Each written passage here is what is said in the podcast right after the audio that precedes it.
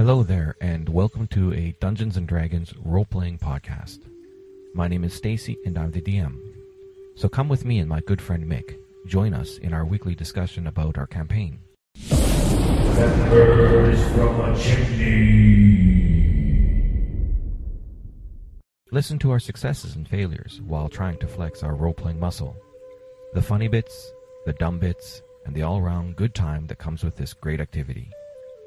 The cast for our second shot at this campaign is Elbrum, a male Aasimar warlock with his pixie familiar Silhouette Starfire of an unnamed Fey court. Then there's Morden, Morden Kell, a male elven rogue that wants to be a monk, and his brother Ventus, a male dark elf rogue with a coy smile.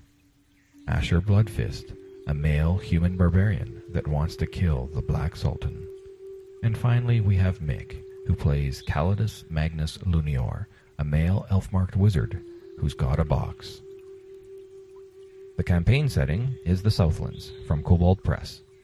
We're using the D&D 5e rule set, and we game using the Fantasy Grounds virtual tabletop. So that's the cast, that's the campaign. Now, welcome to the show. In this episode, Mick and I will talk about a new group of players, what happens in session zero and is it necessary, answering in character, using accents, sidetracking the players, throwing the GM, and rules versus narrative. So, sit back, stay tuned, and enjoy. Well, I'm here with Mick as always, and we're discussing what happened in last session. Last session, we started with a new group. This new group was made up mostly from people, from players from the US. And we started the scenario where the characters, they had their backstories. They had a unified backstory as refugees from a Tosculi invasion. They were uh, refugee camp mates. They all stayed in, in the same tent and you know over over x months living together they became friends and so they're having a cafe and and along comes a lady who sees them from across the way and she, she sees that they've got the refugee armbands and she comes over to have a discussion with them. And as the dm i had a very clear idea of what i wanted that discussion to go. Mick did you want to, did you have anything to say about that initial meeting and what your thoughts were? The initial meeting was about putting a proposition to the adventurers where they would go and retrieve a jewel. and get money. Because get- right now right now they they're they're refugees and they need money in order to fund themselves so that they at some point maybe they could go get revenge on the Tosculi. And what I liked about this was with this particular group, the conversation wasn't just the simple thing of, yes, we'll go and do it. The group were not prepared to just say, yes, give me the money, I'll go and do whatever you want. They asked lots and lots of questions about the person who was putting the proposition to them. And I thought that was really good because more often than not, you don't. And if you're going to get offered a hundred gold to go and find a gem and not knowing that it happens to be the, the magic bullet that you can I sell for a million gold I loved it from the point of view of uh, one of the guys was first he was like, yeah, okay, and how much are you going to pay me? Because in the last time we tried a similar start out, you guys just took off and were, yeah, okay, let's go do it. And, and you, you, she didn't even say money. And you guys are like pretty much doing it for free. And this first, first guy was just like, okay, how much are you to pay? And then he wanted to negotiate. yeah. Very first, cause, you know, I was like, And he wanted to negotiate more money without knowing anything about the job. Yeah. He just figured the first offer wasn't high enough. Yeah. That was it. He wasn't there. So I was happy and I, I was prepared, certainly prepared for that. I was prepared for a number of things where the con- a conversation might go, but there was a couple of things where they, like, oh, you know, I, in my mind, I have a, an idea of who the person is that you're looking for, but I never ever thought of being able to describe him from the point of view of, you know, what, what clothes was he wearing? I've always described him as, well, he's like this. And he's like, okay, what clothes does he wear? And I was just like, crap. it's like, uh, uh, and you don't have a picture to go from. So, you know, someone has it in the module that doesn't say, so you just got to come up with something on the fly. And it's, it was good. It was, it, it was really good. The group really engaged me from that point. And, and I, I think I did well enough because as that NPC, I managed to convince you guys that, all right, we're going to take this quest. And we did ask the difficult questions of it. You know, you, you, were able to identify the thief, and we asked you how you knew who it was. And I guess this comes back to preparation. If you're not prepared as a DM, you will be sitting there struggling to to figure yeah, out all the answers. Well, the other question was was um, one one of the one of the players, and I'm I'm still getting used to the new players' names and stuff like that, so I, I can't remember who's who just yet. But one of the players was like, "So how come you didn't go to the city watch?" And again, I got stumped. I was just like, crap, I never thought that one out either. Uh, so, I mean, I knew who she was from a background point of view that I was able to, to throw something together that made sense to me. But again, I was just like, crap, why wouldn't she go to the police? So it was good. It was a, a couple of really excellent questions and, and engaging. And, and, why why would she not pursue the thief into the area that that, yeah. that she had to go into? And um, I, I, as well, like I once these questions were coming in from from left and right field, I made it a very specific point as the GM that any of the questions you guys had, like I know you guys had some internal questions as well, but I was always answering in character. I wasn't about to to not answer in character. And that was really good because it, it, it you know with the accent. Did you have the accent? Yeah, I was trying. I was tough as hell to to uh, play a female voice, but then to throw something into it from a different species. Challenge accepted. Yeah, and that went well. So, and, and another point, if you're going to be a DM, is if you're going to be a DM and you're going to do NPC stuff, the more you can do with a voice, it's easy then for the players to know you're in character or you're out of character, whether you're having a discussion about the rules or whether you're just in character. And you know, if, if you get asked a question, about the rules and you answer in character, clearly it means you're not going to enter into a rule debate, which is yeah. a great way of, of managing the game. Yeah. And then of course you guys of course were like, okay, well where did he go? And and she just gave you a general direction, you know, you got to go to this district. And so uh, right away the players were smart enough that they're like, well, let's start talking to some people because, you know, just going, go north is really not good enough of a direction. And so right away, you guys went and started talking to people. And again, I was, uh, you know, it's great because, I mean, you're in a city full of people. You can ask them all kinds of questions. I mean, is, if you ask everybody about the antagonist, are they going to know them? No, but I mean, you don't always have to ask about the antagonist. You can always ask other things, you know. And and part of what this this group is doing, and it'll probably come out later, is that they are building a, a reputation for themselves which I think will will stand them in good stead later on. but that's only because of what happened later on. At the, at the very beginning, you got a quest and you started going after that quest, and then you you met a couple of kobolds, both named Daryl. Yes, and they came up and they tried to get you guys to go and visit this man, and it was so funny listening to you guys because you're like you, you completely ignoring these kobolds. And I was trying really hard as kobolds because I, I knew what their motivations were. And so I was really playing it up being these annoying little buggers who are trying to convince you to go and visit their master and kind of like a telemarketer. Yeah, yeah. And and I in, in this case, you know, I was really trying to be conscious about I'm not I don't want to influence your guys' decisions and say force you to say you must go here because I mean, you didn't have to go there, but I, I was thinking specifically about with these two kobolds. I mean, what was important to them? And yeah, they would badger the shit out of you guys.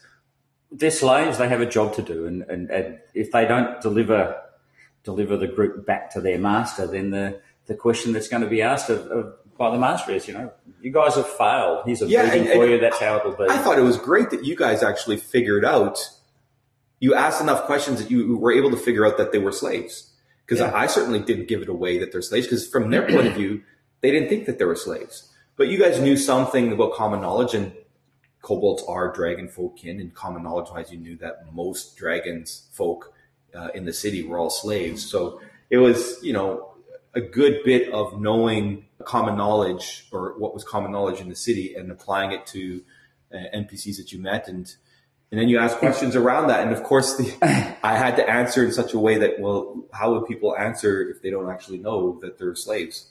Interesting too is that when you, you look at some of the things up, our reputation does come later, but we did give away a gold piece to an urchin, which I thought was just incredibly generous. Yeah, that was, and I'm hoping that the DM will see fit to allow this to, to leave us in good stead with all of the urchins within the populace. well, that that was that was actually brilliant. One of the guys, his so you have your your personal backstory that you guys have created, but you've also got the D and D five E background, and his D and D five E background was an urchin.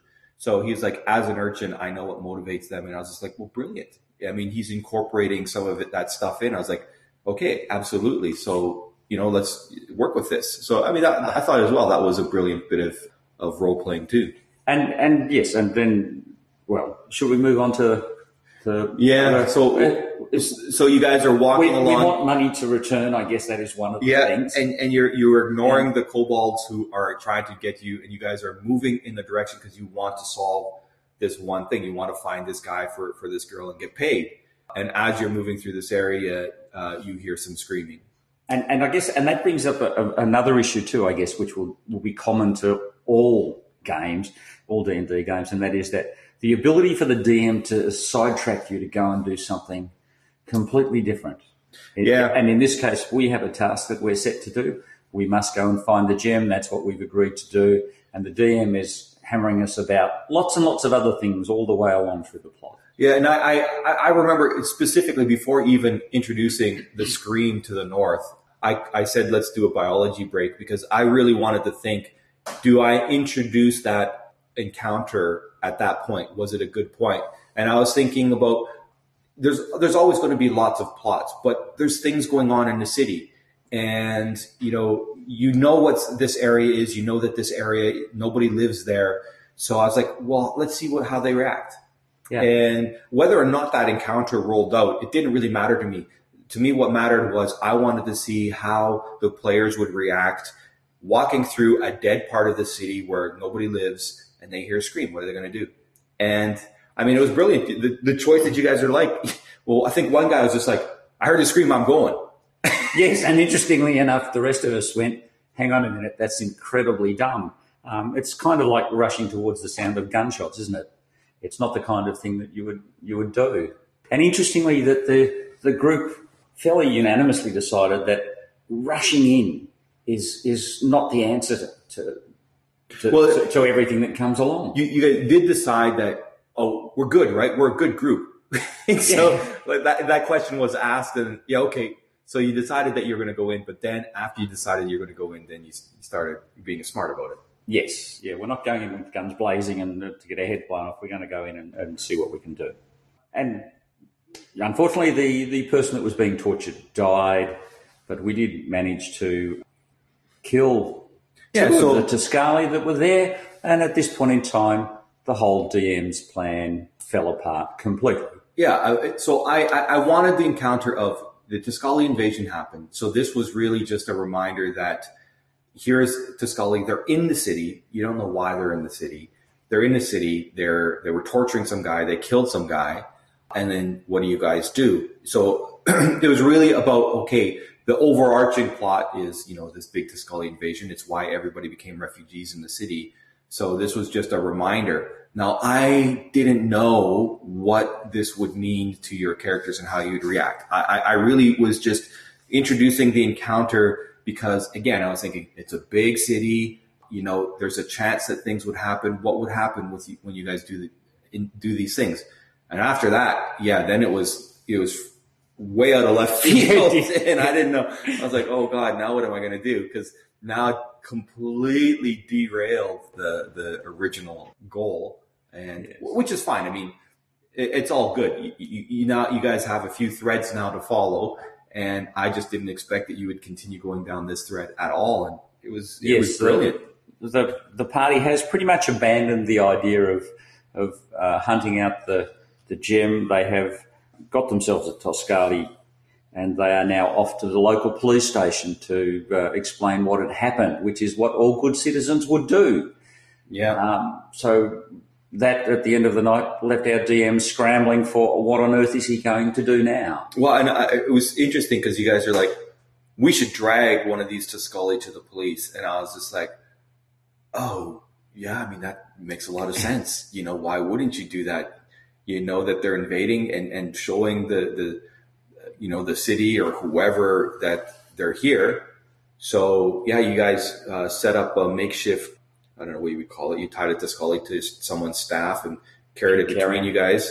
So you didn't. So you didn't have to drag it through the cities and and uh, walk along. And of course, you, you exit the the dead area, the dead zone of the city, and you enter into the civilized part. And I just We swarm you guys with people. and again, an opportunity for the for the the group to build a reputation within the city, and the bigger their reputation gets, and the, they did they did exploit this. They walked into the crowd and started talking to the people who asked them questions, and they gathered bits and pieces of information until the police came. yep. So they now have a reputation for being generous to the urchins, for killing off the Tosculi, and all the people love them because they are heroes. Yep. It- well, at least that's what you know so far. So, I mean, the people were all very, very interested. I mean, why wouldn't they? Everybody's heard about the Tosculi. They've got this huge refugee camp outside the city, and they all know that it's related to the Tosculi. And then all of a sudden, here's some people walking with this creature between them, and there's enough information that yeah, the people would know that that would be a Tosculi. It's not that they would not know this is some mysterious beast. So you know, they see this dead creature and they're like, oh my God. And they, so they swarm you and they swarm asking questions and, ah, you guys did really, really well. And, you know, you're, you, as a party and, and still remembering that you had this other goal, you were asking some extra questions and all of a sudden you started getting answers. I mean, and sometimes you would hear the person and sometimes you, you didn't hear the person. It was just a, a, a, bit You'd of gossip would hit word. your guys' ears and, and someone would lie through his teeth because he figured he could get some cash out of you guys, and you, you and then it was brilliant too because I, I I like that one of the characters was like, I'm definitely going to insight that check that guy because I think he's lying. he rolled freaking high and he's like, yeah, yeah, he's totally lying. He So just it was he was the trying to get uh, you guys to give him some free money. Yeah. So it was it was good. It'll be interesting to see too where this goes because this opens up this this kind of chaos opens up potential. There would be, I would expect that the finding the Tosculi inside the city walls would now lead to some form of mass panic, or you know, rumours running rife. Uh, I imagine that the the management of the city are going to be on toes on on Yeah, well, it, it certainly means that as a DM, I've got my work cut out for me in terms of what I have to prepare for next session because clearly I wasn't ready for this. And, and of course, uh, I prepare just what I think is going to happen at the beginning of the session. And after that, it's again, it's a free for all. And, and as a DM, you know, I think that the rule I, uh, someone would mention to me, I don't want to follow the, the A, B, C, D, where you need to get from A to D, but you must go through B, C, D in order to get there. I- I'm more of, here's a bunch of encounters and how they happen, when they happen is really up to the decisions that you guys made. So it's really just having encounters ready. And in this case, this is one scenario where this was just something I never, it was completely out of left field. So I've got to come up with a bunch of extra encounters of, of possibilities that might spin off of that. It was brilliant. I, I was, it, it really, it, I think the lesson I, I learned from this is that yes, when you're in your city, a lot of things happen, but be careful which direction you go the other part about this is that the, the DM can always drag it back. I mean, the, the there are playing this is a is a is a is a while it's a a game. It's also it's not that competitive. While it's while it's wonderful to throw the DM, and I find that incredibly entertaining to do that. It all you also do need to help him get back on track, and that means that a good team would look at this and say, yes, clearly we've thrown him. They'd know by the way it unfolded that this was not part of the plan. And they need to keep in the back of their mind that they really do need to go back to the initial thing, which is, in this case, find the gem. That was Yeah. what you were you were tasked for, um, and that's where that where it should go. Yeah. And you need to drag yourself back. The the DM's exit strategy, as always, will be if you don't if it gets too far out of hand, is I guess is to kill the party. And in this particular case, uh, it's a pretty simple story. You didn't find the gem, the world ended, you're all dead. or or I mean, I- think that the, the what a good GM does is that I mean when at least this is my feeling is that the parties the the players have to have the ability to go wherever they like. They the world is a world, and you know when you meet someone. Uh, this is one of those things where I've heard before, and this is one of the things I wasn't ready for was keep a list of names at hand so that when a person's like, okay, what's your name? You've got a name for it. And it was just you did get caught last night. I did. John. I, I did get caught. We did have and I come out with John, and I'm just like, oh, for God's sakes, John. The, the, these should all be Arabic names or you know Egyptian type names, and most of the characters do. And there's like, oh, what's his name? Oh, I threw John out there. So you, yes, having a list of names by your side so that you're prepared for it. But again, as the GM, what you really want to do is be it creative enough and as imaginative enough that you can tie that direction that they've went that you weren't expecting try to tie it back to the main uh, one of the main plots so the main plot of course is the Tosculi invasion but you need the, the, the players to do certain things and and you want them to go in certain areas. So you maybe they don't go after that gem. Well what does that mean? But there's all these other possible encounters around so you do the idea is is how do I get them back by going off to the right? I still need them to go back to the left, and how do I make a connection there so that it's meaningful meaningful to you guys, so that the narrative keeps going forward and and it doesn't stop? Because at the end of the day, I, I think that if two days pass or something like this, you know, the, the thought of well, let's go after the thief, and if it's two days, He's well, gone. where is the thief? Yeah. So if the thief hadn't been caught, what happens? Hmm. What's different? So to me, uh, this is one of the, the, the good things I've heard too from other GMs is that time still moves forward uh, in the NPC world. It's not beholden on the the players encountering this in order to trigger time's movement again. Yes. You know what I mean? So in, in this particular case, it's very, very clear that time constantly is moving. Things are constantly happening and it's all right. So if the players don't do these things, well, what is that going to mean? What are they going to see? Well, how are they going to affect who they are? And, and that's a, a little bit of the preparation that is, um, uh, uh, tricky. And, and for GMs that, that are, uh, managed to do this like on a daily basis, I have to take my hat off for them because that really means they know that setting extremely, extremely well, and that they've got you know lots of different encounters ready, eh, or, or lots of different NPCs. So uh, it's fairly impressive, and you know, as, as someone fresh in it, it's it's certainly something uh, you know an area to grow in. It does, I, and I guess that the we go back to um, part of it becomes about setting the scene. Yeah, and if Yeah. this is really again, so uh, what we wanted to talk about here is so this is what happened last session, but session zero, setting the stage. And so this was the thing. So this week we had our first session. Last week was session zero. And in session zero, I, I it's character creation time, but it's also letting them know what are the rules that are going to make up this world and setting the stage. So uh, I provided a checklist of the variant rules that would be in play. So, for example, one variant rule is I am not rewarding XP for killing monsters or for for uh, finishing quests. It is you must complete a milestone, and and I'm aware what those milestones are, and I, I judge based on that. So that was one of the variant rules. Uh, another of the variant rules was around healing with the medicine check and using healing kits in order to have. So all of that stuff was inside the session zero checklist, which I provided uh, probably a couple of weeks to before our session Yes. zero so that people were ready. And the other big one was we're rolling our characters. And I really liked what Matt Colville had mentioned in one of his YouTube channels discussions was you roll 46, drop the lowest, but you need two stats that must be above 15. And for the first character, as you roll, it's going to be strength, dexterity, constitution, intelligence, wisdom, and charisma. So yeah, that, that's what I had. And, and uh, at session zero, it was funny. All the guys came in, well, almost all of them came in with pre-rolled characters, and I was just like, nope, not going to happen. So they all had to roll, and oh, unbelievable. I couldn't believe sitting there watch how everybody rolled an 80 plus average character. It was just ridiculous. But yeah, I mean, they all did. And so but it does. There's an upside to that, and that is that if they'd all rolled incredibly low numbers, then they'd all whinge and complain bitterly about the fact that they've they've got to do something they don't want to do. I love the fact that when you are a DM, we don't get a choice. You roll, the numbers are the numbers, and you have to figure out what you're going to be.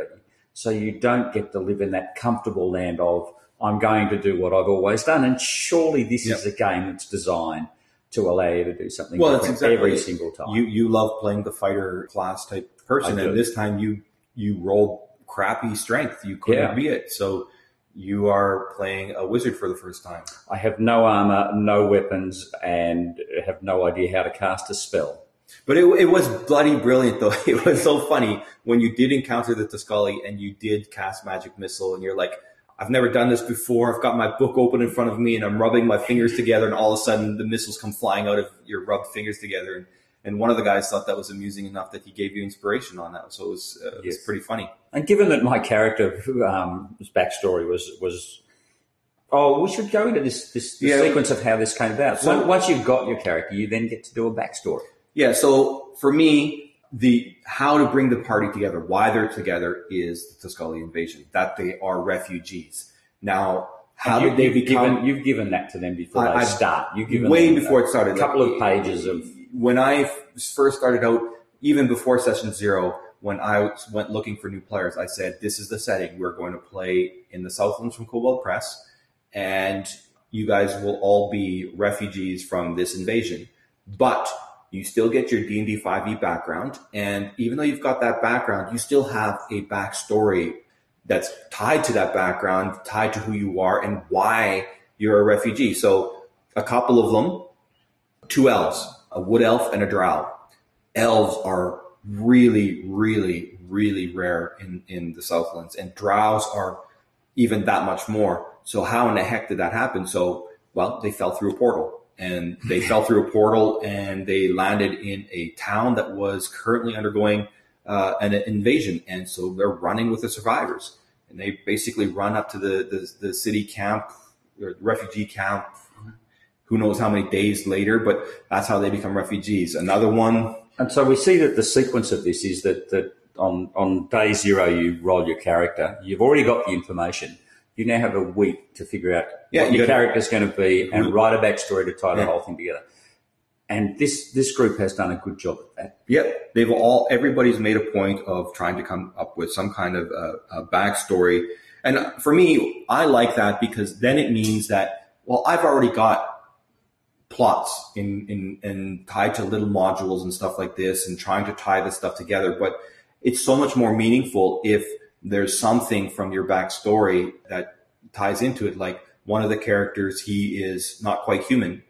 And, you know, he has, and it's tough not for me not to give away much, but he's come in contact with something and he doesn't really know. And, and I, I remember when we were talking about his backstory, he's, and I was like, well, what, what is it? He, he's like, well, you decide. I mean, I contacted it. I don't know what it is. You, you get to use that as a plot. And I was just like, actually, that's actually a really great idea because now. I get to choose what it was that met. And I have an unopened box Yeah. And, that, and that I think contains an incredibly good dagger, but it Yeah. could in fact contain a dead spider. Yeah, it's uh, your backstory. You, you know, you came to the city uh, on a ship and made friends with this captain, and he gave you this box, and you hope that it's got this fancy dagger that you're trying to bring in for free for being a level one character, and you haven't opened up this box, and so how am I going to use that as a as a plot through, uh, hook?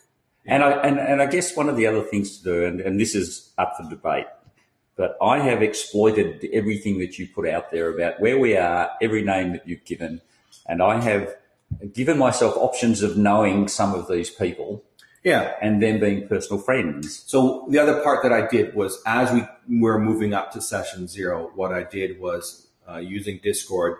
They've got the text channels, and I have a role playing text channel. You know, the idea being that uh, players can role play between sessions as they like. So I decide, well, why not role play some of the NPCs?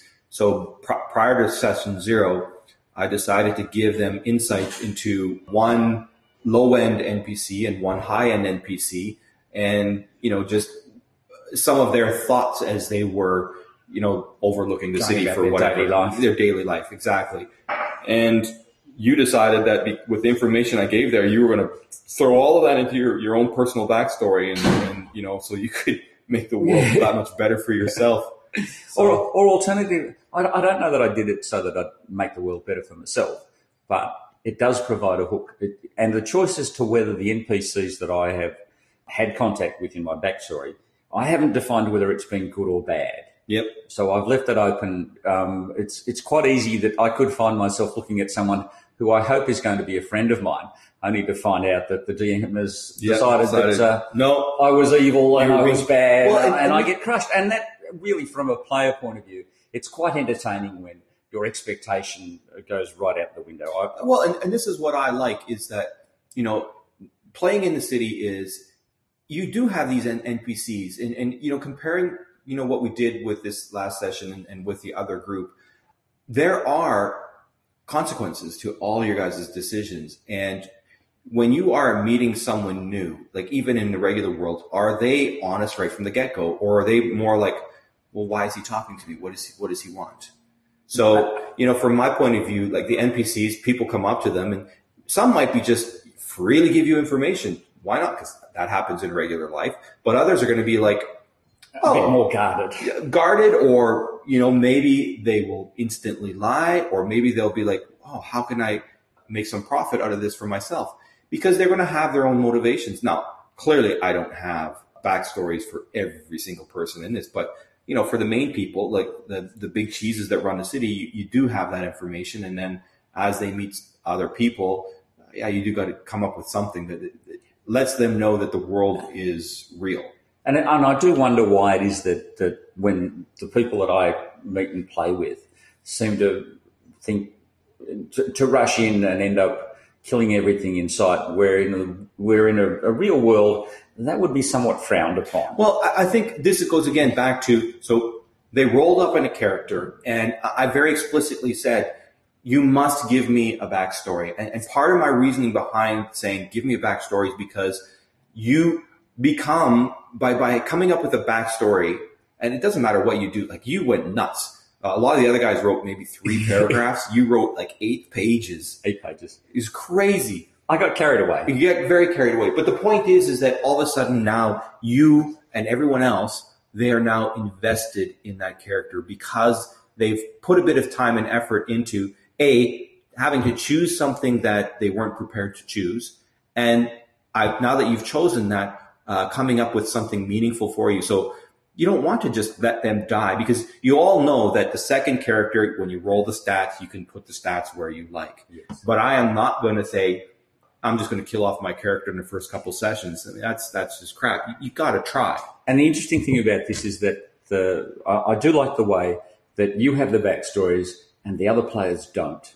Yep. So that means that I, I, I've written an eight-page tell-all, but my fellow players don't. So, and we haven't had the meeting yet. We haven't had the sit-down where we have actually compared pieces of our backstory with each other, Yeah, and, so that we actually know what's going on. and, and that's and that's where the very are- first thing I did was I said before introducing the complete scene, I was just like, okay, you guys have been living together. Whether or not you've shared your own personal backstories is debatable, but you all know that you've been living together. You've become friends because you're all living in the same tent, and you all know that you're here because for, for one reason or another, the Tosculi directly or indirectly have caused you to be inside this tent city.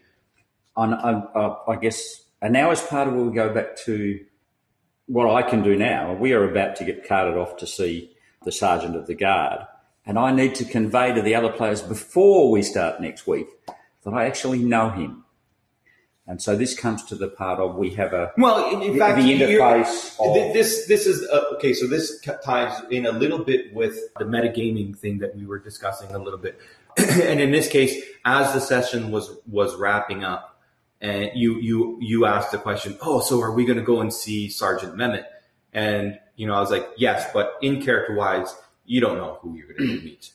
No, but what I will do is I will I will now utilize um, Discord to write the conversation that we are having on the way to see the big police chief. I thought we actually were going to see Sergeant Mehmet, but when, if we don't know who we're going to see, I am going to you know, Yeah, let the I- guys know that I do know a member of the police force. So Well, this um, is this is where I was like, okay, they're walking through this district. There's crowds of people. How long would it take before the the, the local guard heard and how long would it take? So, Yes. you know, I was just like, yeah, okay, within an hour, sure, perhaps. Absolutely. You guys are walking through. You, you, you can't do anything but walk because you guys are broke. You can't afford transportation.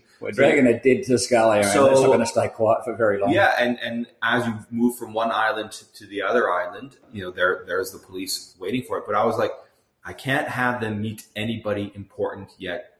No. And mostly because it was like, I'm not sure what that's going to mean. And I needed time. So I was just like, you met the police, they put you on top of an earth sled, and they're taking you back to the office, and then it was session. And, and and interestingly, from a player point of view, there is no way that we're going to meet anyone higher than the, the sergeant. Well, and that, that- that- just wouldn't happen. That that's the thing, you know. It this is as the GM, you you got to ask. You do know who the people are that are running the city. What has to happen, or what would be a good thing to meet one of these higher ups? Like in our with the other group, I had you guys meet Lady Elasha. Lady Elasha was One one, of the advisors to the city councilors, and so there's four city councilors. They're responsible for running the city, and they have four advisors. And this is one of those very, very powerful NPCs. It's an advisor. And I, I remember when, when you guys met after, I mean, lots of things happened in that session. And I sat there after that session thinking, God, would they have actually met her? You No. know, because they are level one. Yeah. Do you have level one people meet these really big people? I mean, yeah, it could You- be, it could don't- be. It really depends on what's going on. But for me, it's, I, what do you need to do to really immerse you in the world? And this is where I realized too, because in the previous game, that uh, that other uh, player who's playing Jenny, the things that he said to this higher high level NPC, realistically, I would think if that that that person was, let's say, for for the sake of argument, was lawful evil, and this monkey first level person was mouthing off, chances are they would probably have killed. Yes, they And as a have lasted two GM. I you know I wasn't prepared to to to do that. But you know, again, I'm still new, but I'm thinking, you know, okay, if you are like if you are sitting there uh, insulting someone who the people love. If the people love that, that person, what Yes. are they going to do if you sit there and tell? Like I I remember, don't, I don't know that they even have to love them. It, it, it, it really is. It's as simple as that. If you are, you know, if you are in grade one at school, you do not go up to the head of the university and, and tell him he's a pig because that's the end of your career and your education. yeah, Um, you won't last two minutes like that. Yeah. Well, I, I was sitting there thinking of, of when I when I was thinking this, I was thinking about I lived in um, uh, another country for a while ago, and where soccer was a big thing, and uh, some other people were visiting the country, and they insulted the the local soccer team, and they got beaten senseless. Yes. So th- this is one of those things, you know, like I'm aware of who the main NPCs are, and I have an idea of what the people, the populace thinks of. So if you're insulting one of these ones, and this one's a loved one, yeah, I don't think that that's going to go well. And as a GM now, I'm, I'm, realizing, okay, what is common knowledge, and making sure. Someone, I, I remember listening to um, a GM recently who was giving a tip. Shoot, I wish I remembered his name off the top of my head. But he was saying traps are crap. And I agree with him. Traps without enough foreshadowing for a, a player is crap. And one trap is social interactions. So some things that the, the players have to be aware of the world. They would be aware of in the world. And you can't just be like, oh, well, uh, the people kill you because they, you know, they love that, that, you know, that, that counselor, for example. If there's no foreshadowing and no prep up so that you knew that when people spoke of that counselor, they usually spoke with a lot of affection, that kind of foreshadowing ought to tell you that doing But even if- insulting them will be a stupid thing to But do. even, but even if the people don't love the leader, that person is still the leader, and to insult the leader, Well, yes, Doesn't- if, if, if you are there and the leader's there and you're insulting them, yes, there's going to be a consequence. in the whether or previous game, that is what we saw. In the Yes. previous game, we saw Jenny continually go out and attack yeah, or insult other people in high, high places, that- and you cannot do that. she did that directly when Yes. she did have the uh, opportunity to meet someone in a high place, and then she did it indirectly to a different person, another high level person in the city, So in, in essence, you guys met one advisor. You didn't meet a second, but you met a lot of the peons in a second because uh, I'd realized that uh, after meeting that first one that you weren't going to meet another one. So I didn't allow you to meet the other one. But then she was insulting through that the second one's henchman, for lack of better words. And again, you know, it's not direct, it's indirect, but you keep on it enough and there's going to be consequences. That's right. And a good, and a good DM will, will take this and say your party's reputation Yes. um, is just rapidly going down the toilet. and and then what does the rest of the players do you know like if if one character's actions are going to affect that uh, the rest of the party. You know what what are they going to do about that? Because it's it does matter. Yeah, uh, uh, and the and when the NP uh, when the when the when the DM starts playing this the full way, your your your group's reputation is so bad that no one will talk to you, no one will sell you anything, no Well- one will give you any jobs to do. and that's when uh, the whole thing comes about of has your group turned from being the heroes into the big bad evil guy Yep. So now it's yes, your party has trashed its reputation. Some of your players have gone way beyond the scope of role playing. How do you actually do you just kill them off and say we're going to start again? And what happens when the players that you've got uh, have be, reached the stage of just becoming Yeah, because this this then becomes Boring. like with session zero. Yeah, part of session zero's idea is you're setting up. These are the rules. This is the social contract. This, is, how we're going to play. We've raised the bar. This is what Yeah. you need to get to. Now there could be that the characters become the big bad evil guy. Perhaps, Cursed, uh, bewitched. well, yeah, for some reason that that might be totally part of the narrative. But if they just if they're doing it because they are not respecting the social contract, and, and respecting the social contract is about some of the things we've already talked about. Who gets the loot, and, and some of those dis- decisions that really ought to be made by having uh, it can be in character conversations. I know with the other group they had a very very hard time about having a conversation about things like, well, why do you get that loot, or why do you do this? Why do you always do the attuning, or why can't I attune? to me, those are absolutely valid in character questions that you guys could have. You don't have to be out of character to have those questions because, you know, you, you, you sit there and you watch the rogue. When you're playing the game, you're going to hear something like the rogue, the rogue is over there and he's doing something and he rolls. So as the other players, you know that the rogue is doing something. You're not sure what, but you can hear the GM talking to the rogue. So you're out of character. You're totally aware of what's going on.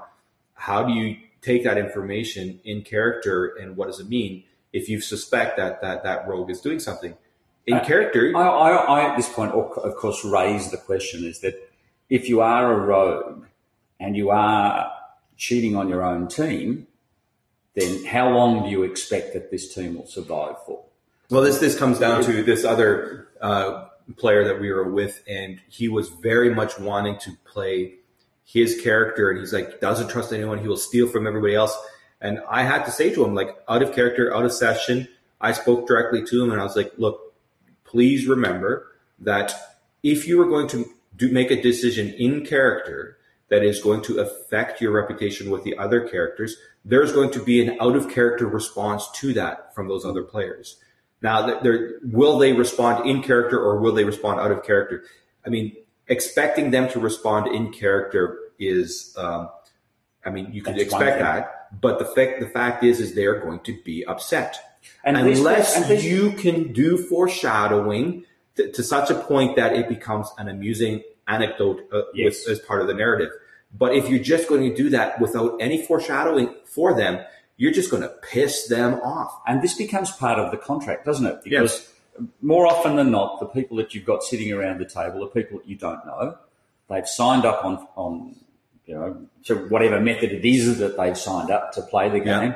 And if you look at the case now, we've got two people in Australia, four people in America. None of them live within cooee of each other. Yep. Uh, you are going to, if you cheat on one of these people, you will ruin the game for them. And, And if you this- ruin the game for them, it will end in, in disharmony. So you need to think about this thing. And, and this is why that social co- contract, introducing that social contract in session zero and those expectations are really important because there is no body language No. when you're playing online. Uh, all you've got is hopefully a decent audio connection. And the thing is, if, if with even though you have audio, there is a lot to be said about being able to pick up on nuances through body language that everybody is aware of. And you would never do that if you were in front of people because you know that you would really upset things. So, and just the accents and terminology that, that Australians use compared to Americans is one that, that you know, we can say something and they can be have no idea what we're talking about. I call them a bunch of wombats. They probably think I'm being nice to them when I'm just saying you're idiots. Well, and it's it's so funny too because like the very first thing they're like is, so you're from Australia and your name is Mick, and you didn't have a clue what why they no would. idea. And it's just so funny because I mean, I being from Canada, and, and when I heard that, I instantly knew why that was amusing to them because you know Crocodile Dundee. His And I'm going like, Mick. you can call me Michael or yeah, Mike. I don't care. I mean- and then you're going, but you're called Mick. Yeah, I mean that's the thing is is from North America. If you've never ever really traveled, and a huge majority of the people haven't traveled, and especially even if you have traveled and you've never been to Australia, that little bit of uh, a stereotype is it's it's just there. It's real, and so everybody's like, you know, Aussie Mick, you know, and it's an example of how this how, how this contract can just completely unravel. Yep. So yeah, they they do, and I think this is this this then brings us to the next point. We have a we have a rogue that's cheating on us. We have a we've got Jenny who's in in the other game running amok and insulting everybody and their dog. Two out of four members of a team are now running amok. How do you bring it to a conclusion? And how, as a DM, do you also bring it to a conclusion, even if they're behaving okay, Yeah. but they're getting boring? Yeah, Because I that's mean, the other thing. uh, that's one of those things. You know, like it, it's a tough conversation in terms of well, what do you do as a player in such a group or as a GM in such a group? And the the reality is, is like I was a player in another group where it's not that the group was murder hobos for sure not, but there was one player in particular that was. They said, "I'm not metagaming. I'm not metagaming," but the way they did things in out out like things like in Discord and stuff like that, they were very demeaning to the other players, and that only goes so far before you just had enough. And Yeah. so, as a player, you have a choice. You can speak directly to that person, and normally, when you speak directly to that person, constructive criticism is a talent, and most people won't recognize constructive criticism. They will get as an insult. def- an insult, and they'll get defensive. And when you're talking about a troll who doesn't have the social skills, I mean, very clearly, they're the type of person that that you know their interaction to the world is electronic. So they just don't have the ability to see that as anything other than an insult. So talking to them directly would not go anywhere. So you, the next thing as a player, you, you, you can talk to the GM and hopefully the GM will do something social contract wise. So I'll just kill you. No, no. Yeah. Um, so yeah, Or- you could be killed off. So please or- kill me off. I've had enough. Or, or you just, as your third option is you just stop playing. And, and for me, I- in that, in that one other session where I'm a player, I, that was my decision is I've spoken to the GM before. Yep. And, you know, the response from the GM was he put down the social contract in writing and says, this is it. And so I was just like, okay, I'm, I'm not going to discuss it anymore. I've already did what I thought was the right thing to do. Yes. Uh, so I'm not going to be a player. As a GM in this scenario, like we're saying that that one guy who plays in character, I made a point that I would talk to him and I would say, look, please recognize, I understand you were trying very hard to be in character. Good for you. But you must, must, must understand that when you are in character and you say certain things because you think that it's going to be amusing or something like this, when you're using your regular voice, that could be a problem because can people make the differentiation? And chances are no. No. Chances are pretty much guaranteed they will not be able to make the differentiation that this was a joke, an in character joke, not unless you've got the foreshadowing there. So I had to talk to him and say, look, you need to be aware of these things. You need to be aware that the things that you do are going to have an out of character consequence. Hmm. So you got the DM should mediate, should talk in game when things explode. Well, the one thing is, is if they explode, I kind of change my viewpoint. If people are invested and let the emotions get high, there could be the possibility that they're that involved with the character that you know they're they're excited about it. But uh, it's a very different thing when emotions get high because that in character, out of character social contract balance has been has been just crashed. Yeah. So you can try to mediate as a GM, but you also got to be like, okay, well, what's, I mean, as a GM, you can mediate, you can talk to the people individually.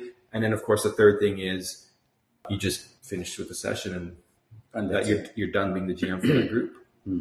So yeah, and, and, and, that in itself, and that in itself is challenging to actually to, be, to finish it, to finish with it and leave on cordial terms. Yeah. That's that's that's a real challenge. Well, well, it, well, it is. It is one of the like. A, it is a difficult conversation to have. You know, where do you go from there? Can things be resolved? And this is why, again, the session zero, setting up the stage, and this is the social contract that we'll play by. And now, because we set that stage, I think I, uh, as a GM, what I'll, I'll probably do is that at the start of every every session, we just just remember your session zero stuff, what our mutual social contract is. Let's try to keep playing in character, but respect everybody else, et cetera, et cetera, et cetera.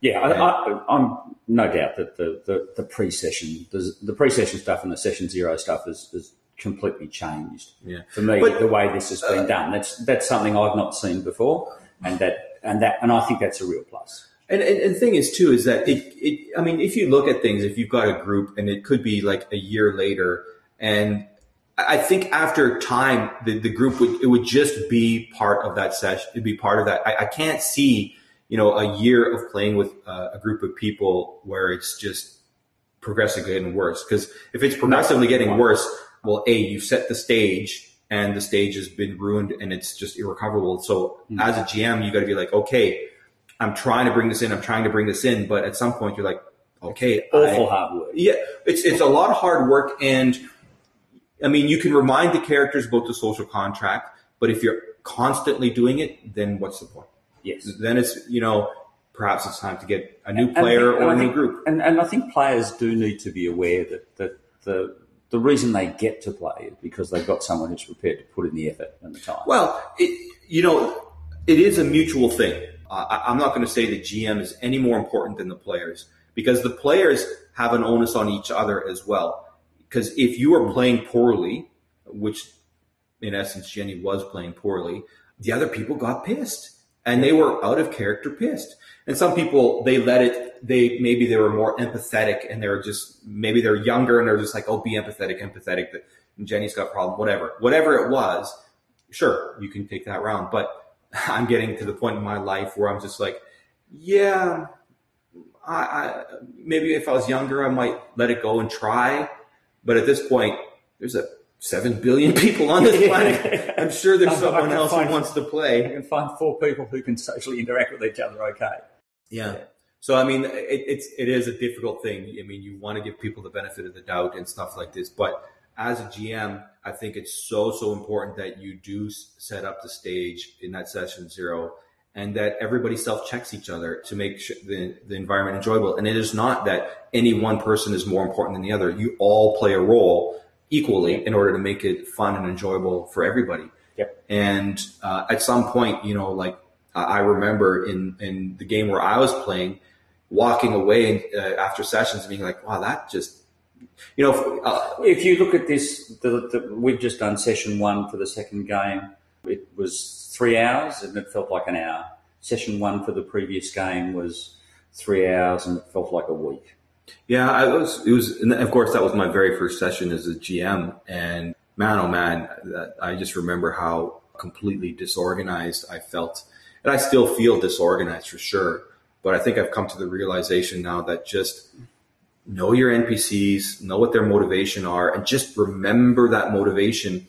And when a person says something, and, and this is why I, I I always try to not out of character answer as the GM. I try to be like, so, and a lot, even with this new group, I caught them a couple times where they're like, oh, uh, I whisper this to the other guy because they realize that I'm playing that character and I'm hearing you talk to the other characters. Now, unless you specifically say, okay, out of character, uh, off records, blah.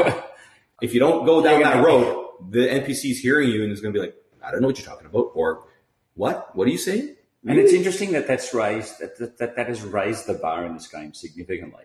Because right from day one, Mm. people are, are realizing that this whole thing about in character, out of character, there's not a lot of out of character allowed. Well, you, you well, remember eh, because well, it's not that it's not allowed. It's, It's- just that it, it- doesn't get an opportunity to stick its head up, does you, it? you remember how Domina, uh, at one point, she recognized that she's just like, you keep answering in character. I mean, I want to have an Yes. out of character conversation.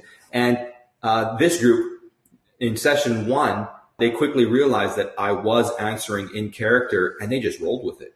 yeah, and I think that they got the message that um, unless you've got a really good reason to ask something that's out of character, Yeah, and I or, or, or, or they will get the typical response. I will ask something out of character, and you will come back to me with I have no with a strange accent saying I've got no idea what you're talking about. Yeah. I mean, we can, every once in a while, rules will come up. And it's really just about, you know, do the rules affect that situation? Like I remember, yeah, you were investigating the, the, the, the ground and you rolled a great arcana check and a great history check. So you were able to say, oh, okay, yes, that, that shape is definitely got a hint of magic to it. And it's, it, uh, it's very reminiscent of this spell. And one of the guys was like out of character, but that spell can't be like that. And this was where I, I stepped in as Jim's like, yeah, but this is how it's going to be going Yeah. forward. So whatever, because I'm not going to be RAW. I'm not going to be rules as written. It's you got a story, and it's a world of magic. And yes, there's definitions around that magic, but I don't care about breaking them every once in a while just to make the story, you know, go in a certain direction. It doesn't have to be, you know, it's got to be this way. It's got to be this way. And I did pick up on that, and I told him that you know it isn't what you think it is. Like what Yeah. I think it is Yeah. is not what it is. I know it's something like that, similar to it, but it's not. Yep. All of the rules that you think apply don't. Yeah, I mean, the whole point is that the rules are there to uh, give you a stepping up in order to create the narrative. So they're they're just there to facilitate the creation of that narrative. But what you do with it and how you do with it, you don't have to be like, oh, you can't do that because the rules don't allow you. Like for example, uh, I, again, the barbarian went in and he came in to do this attack, and I was just like, yeah, brilliant. He did a really good description of what he wanted to do, and I was like, great, go ahead, roll at advantage. And that's because I, I said to the guys, if you want to describe your stuff, so if you're going to sit there as the rogue, I snuck up on him and you're rolling in a tower on fantasy ground, so you don't know if your stealth stealth checks have been successful. So you're stealthing, stealthing, stealthing, and as far as you know, your stealth is successful. And you come in and you jump up to do this, and I'm going to stick my dagger in his neck and you know sever his spine. Now, if your stealth checks were successful and stuff like that, and let's say that you're level one and this creature you've got 10 point hit points and this creature's got 25 hit points, I don't mind saying, Yep, he never noticed. You Yes. come in there, you managed to sever his spine, even though roll wise that's Im- improbable. Narrative wise, you did a brilliant job of describing what you wanted to do. I'll ru- run with it. But if he did notice you and your stealth checks failed, the creature turns as you're in midair and, and then the creature catches you up and stuff like this. And Yes. I mean, that's certainly a, a possibility. And, and that's just about, you've got a story, go with it, but don't, you know, uh, for me, don't completely hinder the, the character's creativity and imagination in their scenarios by, by saying, well, no, you can't Yeah. do that because of rules. And you've only got to look at the creativity that we dragged into this game, where we're now wandering off to do something that no one had foreseen, yeah.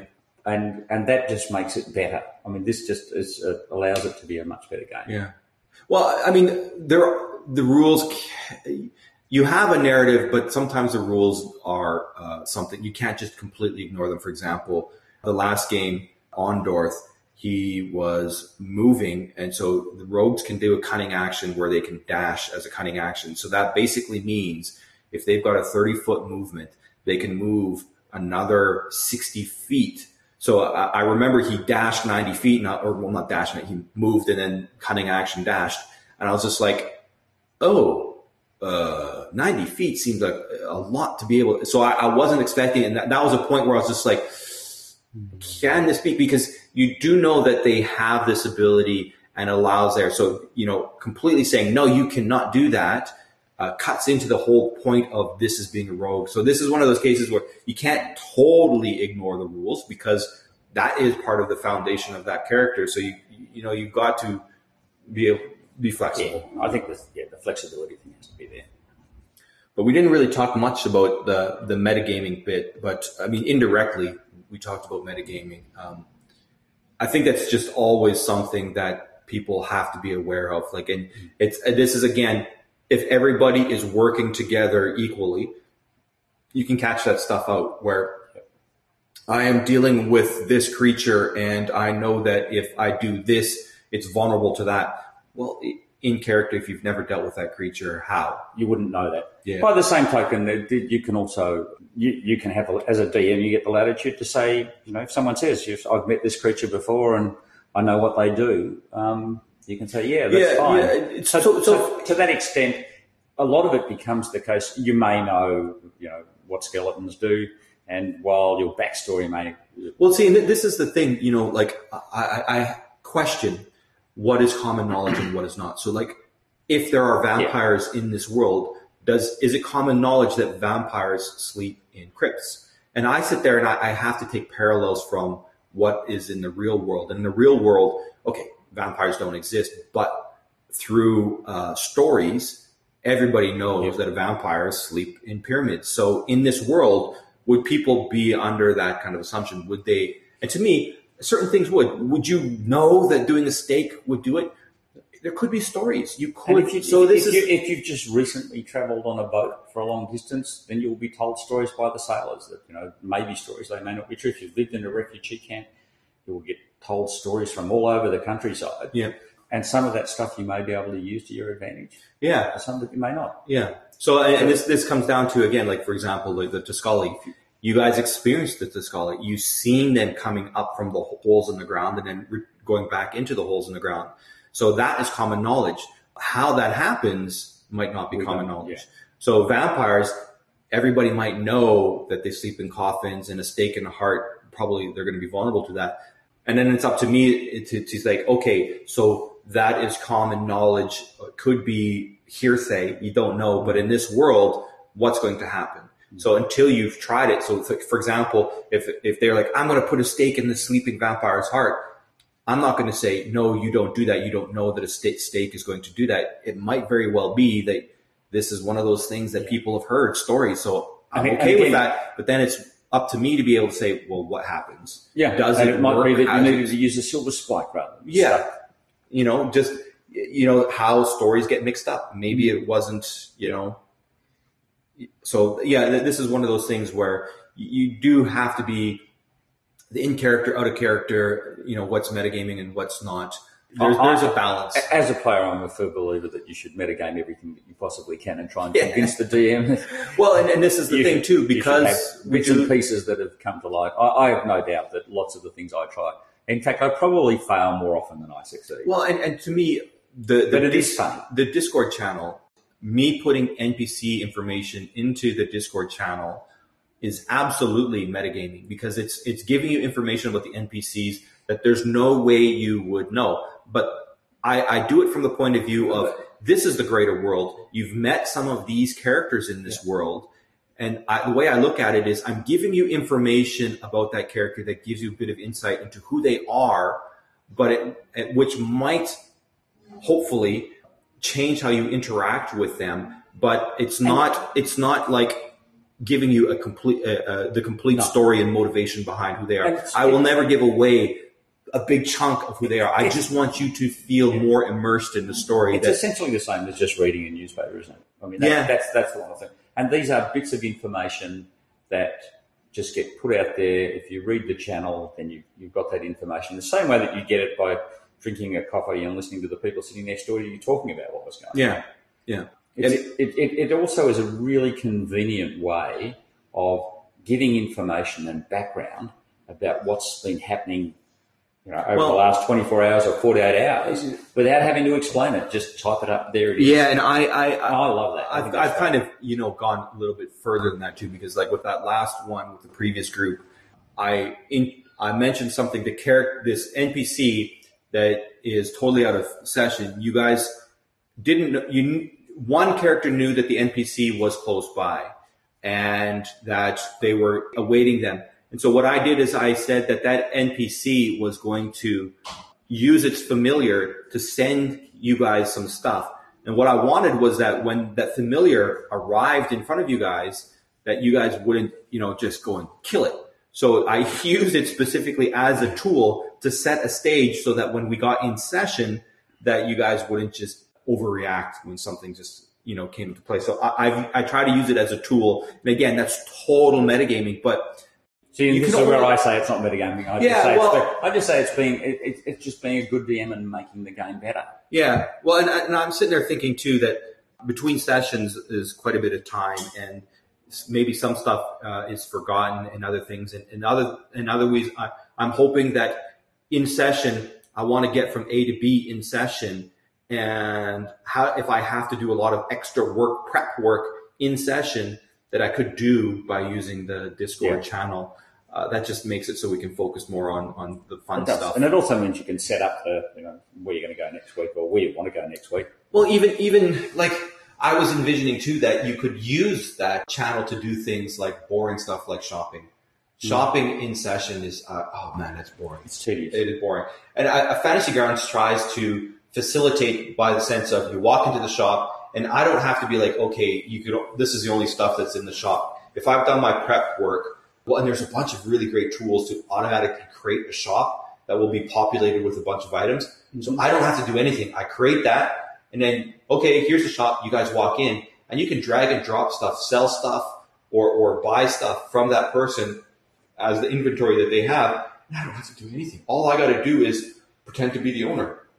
Yeah, and that And that, that simplifies things. For, so and interestingly too, because if there's a lot of pins on a map, it means that you can you know it will generally be known that you know this shop sells this stuff and what sort of stuff they sell. Well, that- so rather than having that long and complex conversation of you have to go and find the shop, you can click on the pins, figure out where it is, Well, and and know how long it would take you. All of the things that you would normally do. what I love about the whole fantasy grounds and the pins is that uh, I, my map is full of pins of where Yeah. everything is, and you guys don't see anything. You just see a map, and Yeah. as you go to different places, I, I make the pin visible. Yeah. So at that point, like if you if you knew that this is a, a, a potion shop, well, it's now on your map with a green pin. So you guys are like, so at, at that point, I'm just I'm not going to tell you anymore.